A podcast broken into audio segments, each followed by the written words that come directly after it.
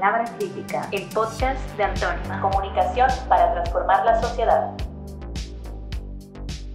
Bienvenidos y bienvenidas a Palabra Crítica, el podcast de Antónima.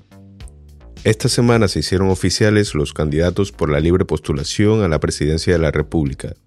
Luego de un largo y difícil proceso de recolección de firmas, hoy podemos decir que la clase trabajadora tiene a su candidata en la carrera hacia la presidencia de la República para las elecciones 2024, la economista y docente Maribel Gordón. Desde Antónima analizamos la realidad del país con independencia pero nunca con neutralidad. Es por eso que consideramos que Maribel Gordón es la única candidata realmente capaz de responder a las demandas y reivindicaciones históricas de la clase trabajadora panameña, después de más de 30 años de políticas antipopulares. Consideramos que es la única candidata que verdaderamente puede ayudar a mejorar las condiciones de vida de la población que jamás se ha visto favorecida por el modelo de crecimiento que solo ha beneficiado a un puñado de familias que se han intercambiado el poder. Esta semana asistimos a lo que fue la presentación del Plan para la Vida Digna. En este podcast escucharemos su discurso y su visión de país. Maribel, en palabras de Diana Morán, nos invita a ser tercos, tercas, terquísimos, para pasar por el ojo del camello y recobrar la cintura de las aguas.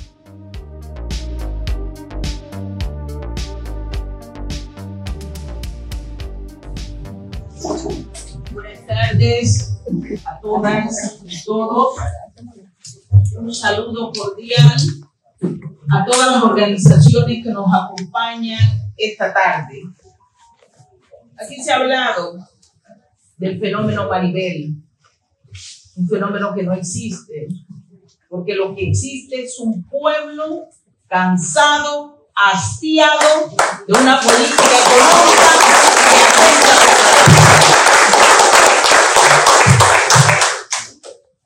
Hoy queremos presentar ese plan para la vida digna. El plan para la vida digna que estamos proponiendo para el periodo 2024-2029 y que lo hemos calificado como la opción correcta. Yo creo que es un elemento importante. Lo primero que quiero señalar el plan para la vida digna es un proceso, un proceso que no surgió hoy.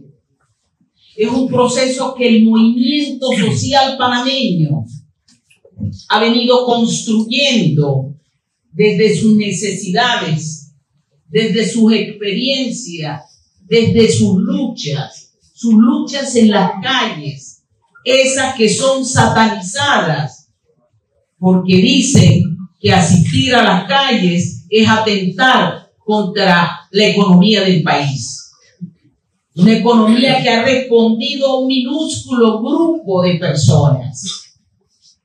Y por eso nosotros hablamos de procesos, un proceso que ha sido participativo. En la construcción de este plan han participado diversos compañeros profesionales de distintas, de distintas disciplinas. Han participado dirigentes de organizaciones sociales y gremiales.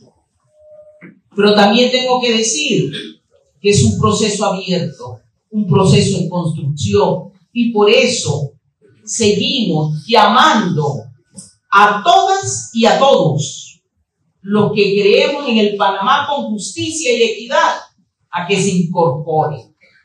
Es un proceso abierto, el proceso participativo, el proceso que invita a todos y a todas a construir el Panamá justo, el Panamá de equidad, el Panamá donde se respeten los derechos humanos, el Panamá del bienestar humano el Panamá que, al que anhelamos y que Maribel Gordón siempre ha señalado, que es un Panamá que debe caminar a ser posible la felicidad de todos y todas.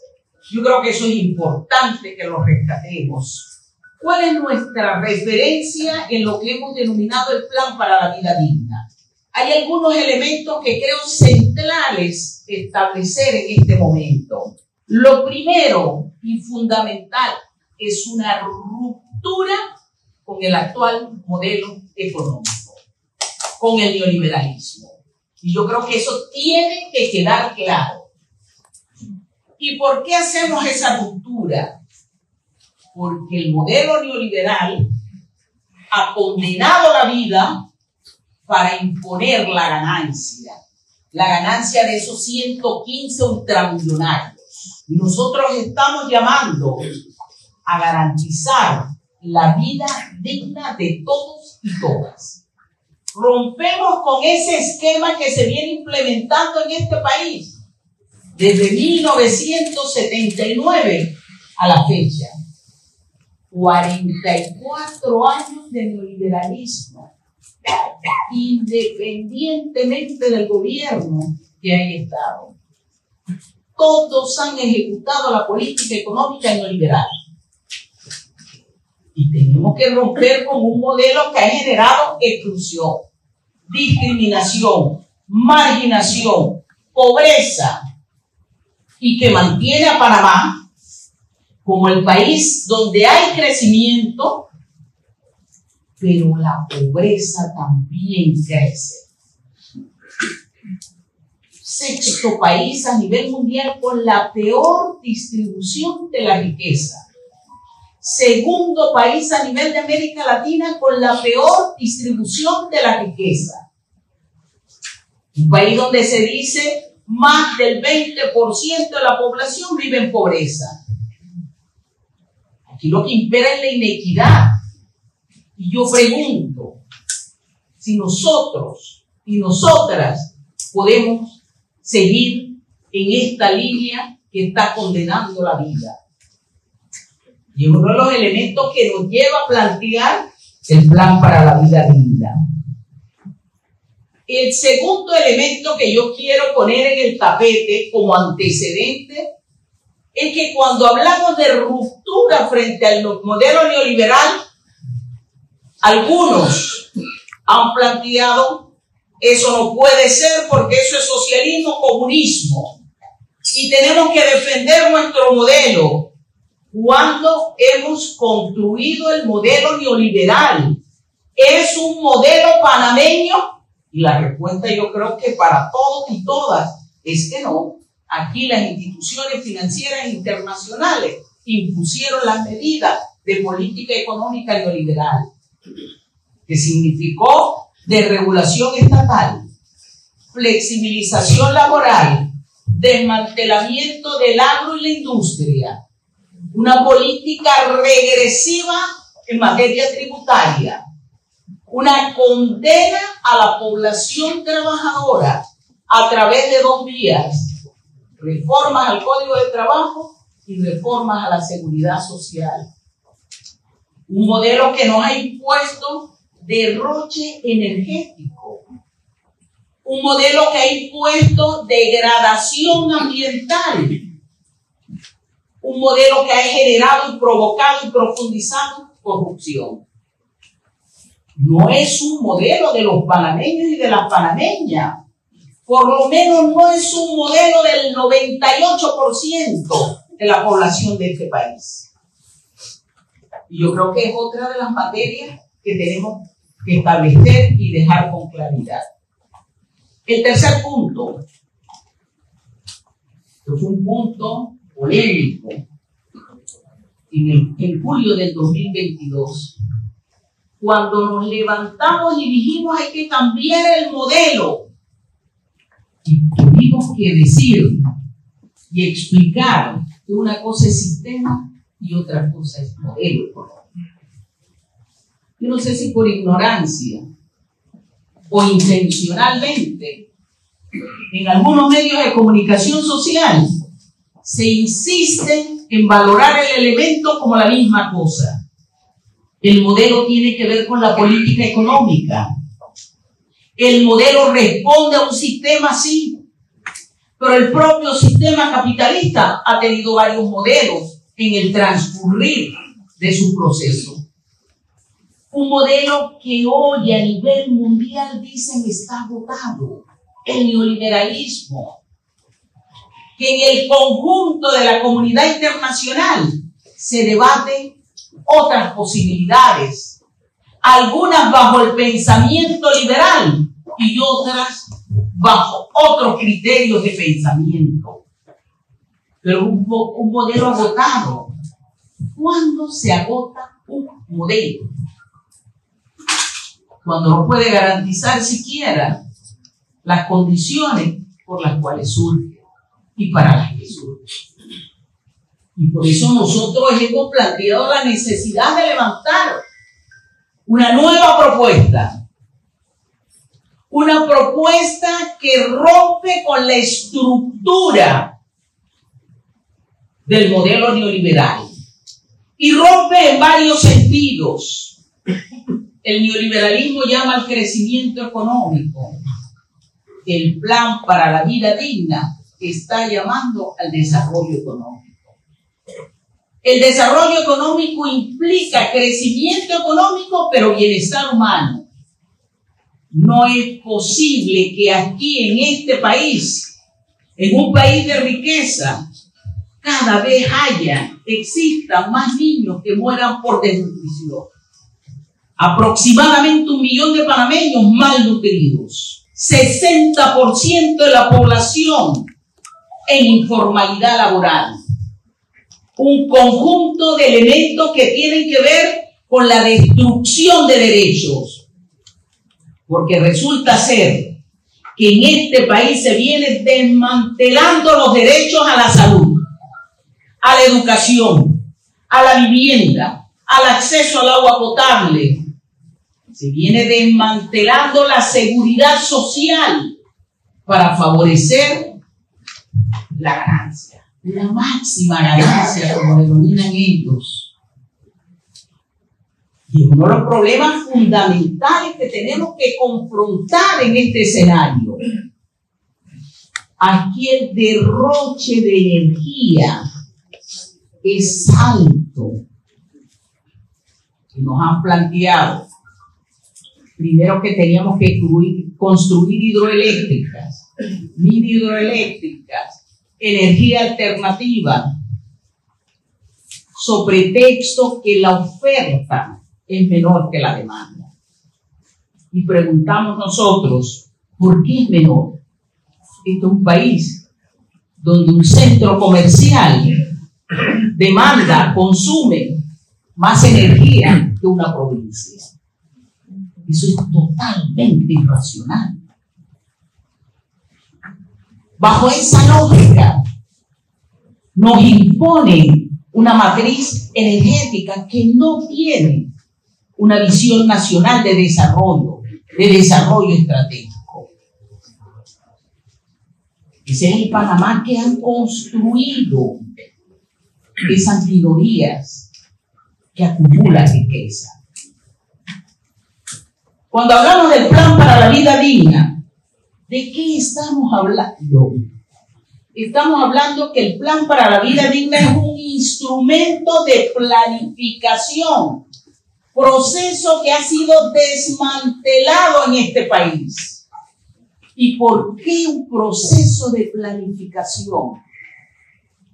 Porque la planificación nos permite valorar nuestros recursos, nuestras capacidades, pero sobre todo nos permite mirar a futuro qué es lo que quiere esta nación, qué es lo que se necesita. Y nosotros planteamos la necesidad de planificación participativa. Y esta es otra de las rupturas que hacemos con el modelo neoliberal. Un modelo que generó no procesos de consulta real con la población panameña. Nosotros estamos planteando que en todo tema neurálgico del desarrollo nacional y social debe haber participación directa de los panameños y las panameñas, de los que residen en este territorio. Y por eso hemos hablado de planificación.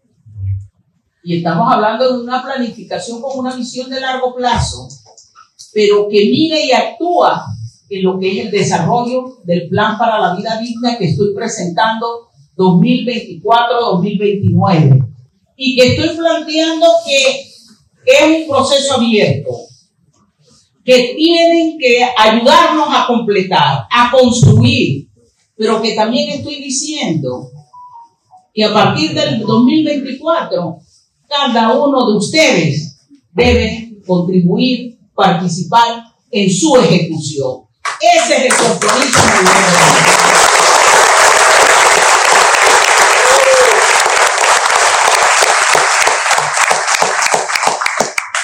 El plan para la vida digna marca una nueva realización del quehacer público. Un quehacer público que aquí ha estado sumergido en la corrupción, en el desentimiento de, de los gobernantes de las necesidades de la población. Nosotros planteamos que el horizonte del plan para la vida digna son los seres humanos. Los seres humanos en una relación armónica con la naturaleza. Estamos planteando que si son los seres humanos el quehacer, la, el eje rector del quehacer social, eso implica entender a los seres humanos como valor humano y no como valor mercantil, que es a lo que nos ha conducido el neoliberalismo. Estamos hablando del bienestar humano y como bienestar humano, ¿qué es lo que estoy entendiendo? ¿Qué es lo que estamos proponiendo? Garantizar todos los determinantes que hacen la vida saludable. Y cuando hablamos de los determinantes que hacen la vida saludable, estamos hablando, sí, de salud, de seguridad social, de vivienda, de acceso al agua potable, de alimentación sana. Y fíjense al estado que hemos llegado que le tenemos que poner apellido a lo que debería ser algo natural, porque la alimentación no puede ser insana, pero en las ansias de ganancia se imponen en nuestros países alimentos que no reúnen las condiciones, las características de inocuidad y que garantice adecuadamente las condiciones nutricionales.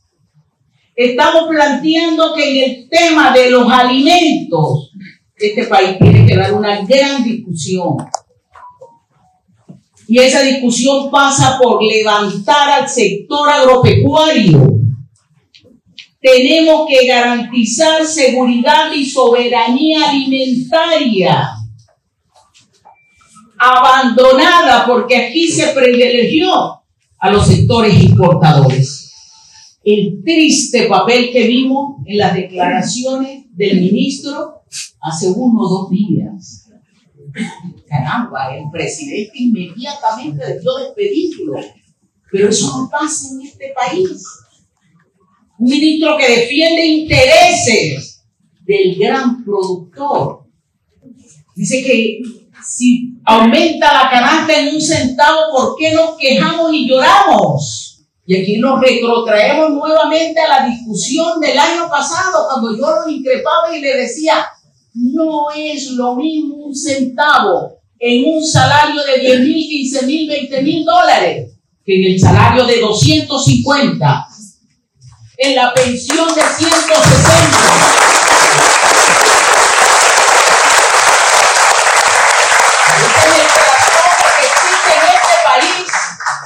Cuando ellos en sus burbujas quieren venir a cuestionar a ese pueblo humilde y trabajador. Cuando ni siquiera sabe que en Panamá existen 37 salarios mínimos.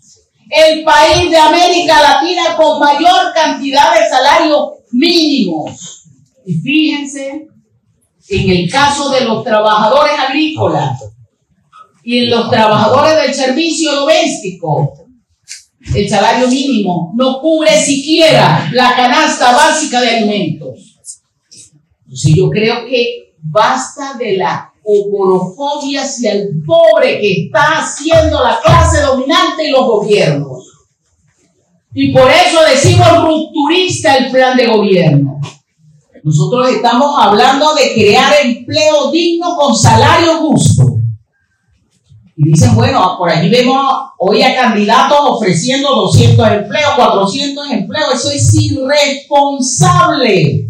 En primer lugar, porque no todo el que está buscando el trabajo debería estar en el mercado laboral. Debería estar estudiando, muchos de ellos. Esa población joven que ha desertado y que el Estado ha sido incapaz de darle una respuesta.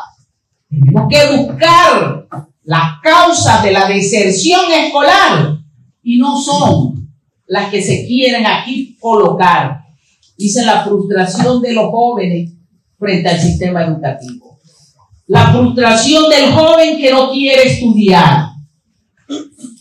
A ese que llama niño, irrespetuosamente niño. Porque está el caso de las chicas, de las jóvenes, muchas veces tienen que desertar porque asumen su rol reproductivo del cuidado y se ven obligadas a salir de los planteles de estudio. Yo creo que por allí hay que empezar a abordar el tema. Tenemos que abordar el tema desde la perspectiva de qué tipo de trabajo queremos generar. Y nosotros estamos diciendo empleo estable. Aquí se basan en los megaproyectos que generan inestabilidad laboral. Los empleos tienen que ser estables. Y para que sean estables, la producción agrícola, industrial, es una base de dar empleo estable.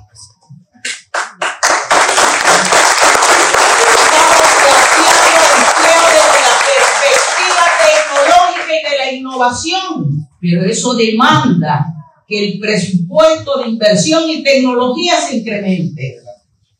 Un país en donde el presupuesto para el desarrollo y la innovación no llega al 3%. En mi gobierno, fíjense, ya estoy hablando de en mi gobierno.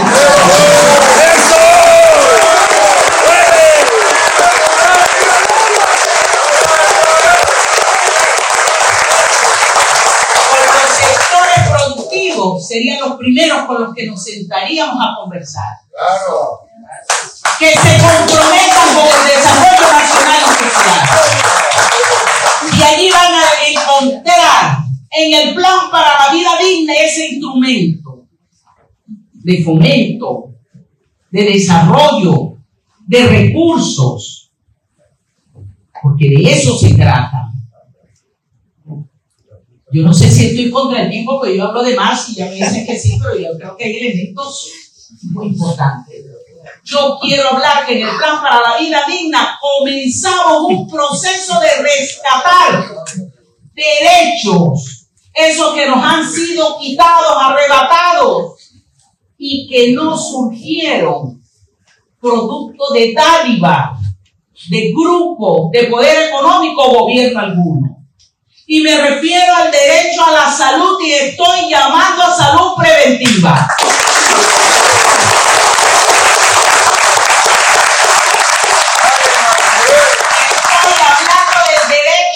educación, a la educación pública, a la educación integral, a la educación para el desarrollo nacional. Aquí que el problema es un problema de gestión de la educación y que lo resolvemos si cambiamos al administrador. Y por eso es que hablan de privatizar la educación. ¿Quién dijo que per se el sector privado es más eficiente que el sector público?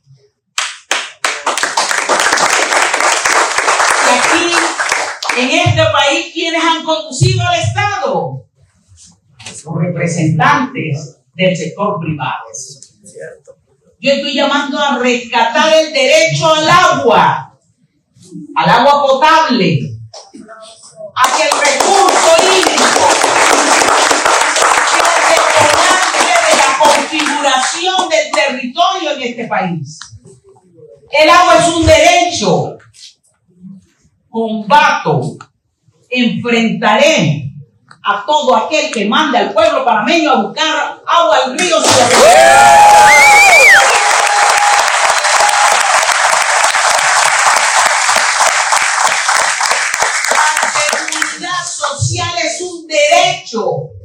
Y fíjense uno de los mecanismos de distribución del ingreso. Pero aquí la seguridad social se quiere ver desde la óptica de la privatización de la administración privada de los fondos. Pero lo más triste, lo más lamentable y que combatiré esté en el gobierno o no, las medidas paramétricas. Porque las medidas paramétricas protejan la vida. Nos dicen que tenemos que trabajar más, pagar más y morir temprano. Y a las mujeres nos condenan porque dicen que esta gloria, defensora de las mujeres, dicen que vivimos demasiado. Yo pregunto, ¿no tenemos derecho después de haber dado el elemento a la vida reproductiva y a la vida productiva?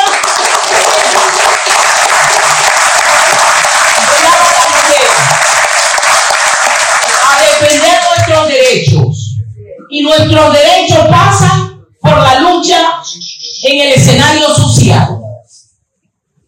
Tenemos el derecho a la jubilación digna. 62% de los pensionados reciben una jubilación, una pensión de 500 dólares y menos. ¿Dónde está la generosidad en un país donde el costo de vida supera los 1.500 balboas mensuales. Es uno de los temas que tenemos que colocar en el tapete. Nosotros llamamos a la seguridad como derecho. Me opongo, me opondré y tenemos propuestas para defender la seguridad social como seguridad, como derecho, con un carácter público. Que regresemos al sistema de beneficio definido el solidario, como única garantía de la Y en esto quiero involucrar a las mujeres y a los jóvenes, porque los jóvenes, los, bueno, los no tan jóvenes, tenemos pensiones de hambre. Los jóvenes no van a tener pensión. Ese es el derecho que se les quiere eliminar yo llamo a valorar el tiempo de la vida. Y así como en algún momento se peleó por dividir el día en tres, ocho horas para el descanso, ocho horas para el trabajo y ocho horas para el estudio, yo estoy llamando a que el tiempo de vida esté en función de eso, de vivir Estoy llamando a un tiempo para la producción, a un tiempo para el trabajo, a un tiempo para la reproducción, pero estoy llamando además a un tiempo para el ocio, al cual nos van a regalar.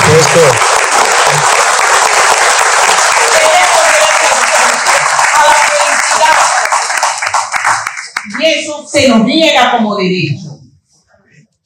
Estoy segura que los panameños la panameña, elegiremos el camino de la vida digna y lo haremos valer en el 2024. ¡Esto!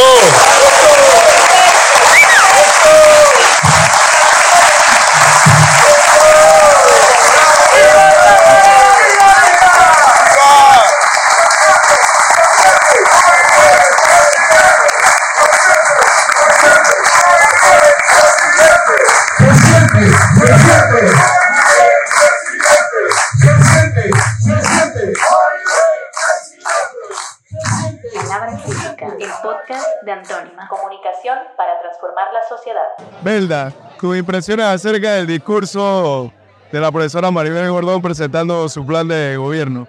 Eh, considero que es justo y necesario lo que ha planteado la profesora Maribel, un plan para la vida digna. vemos que como buen economista planteó los temas uno a uno desde un punto de vista estructural y yo creo que me quedo con la parte sobre todo de hacer justicia. Este país, eh, perdón, nuestro país necesita justicia. Justicia no solo desde el punto de vista legal, sino desde el punto de vista social y ecológico. Creo que también es importante remarcar que ella comentó que el plan para la vida está en contra de la minería y creo que ese va a ser el eje aglutinador de todos los trabajadores campesinos y empresarios que de verdad piensan en el país hay que detener la minería. Ah, estamos con Alejandra Chon. Opiniones después del discurso de la profesora Maribel. Sí, bueno, buenas noches. Efectivamente, esperanzador. En la noche de hoy, la profesora Maribel Gordón ha presentado su plan para la vida digna, que como ella ha indicado y ha evidenciado pues en la sustentación de su plan, tiene por eje transversal a lo largo de, cada una de las políticas que ella quiere implementar el ser humano. Porque realmente eh, todos tenemos derecho a tener una vida digna, una vida digna en lo que, en lo que abarca esa palabra tan amplia y que efectivamente está negado para la grandes, grandes mayoría que es nuestro pueblo panameño. Excelente.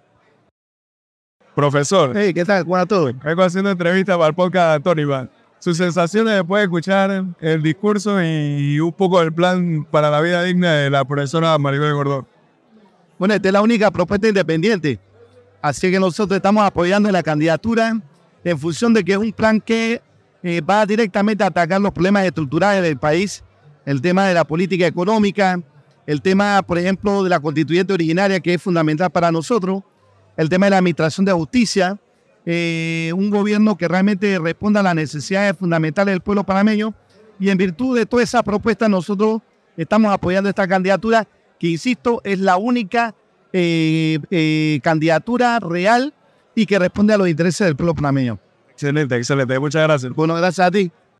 Profesor Hughes, para el podcast de Antónima, estamos preguntándole sus sensaciones acerca del discurso de la profesora Maribel Gordón hoy presentando el plan para la vida digna.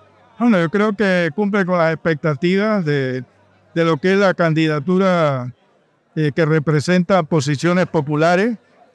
Y bueno, ese no es la primera vez que Maribel plantea esto.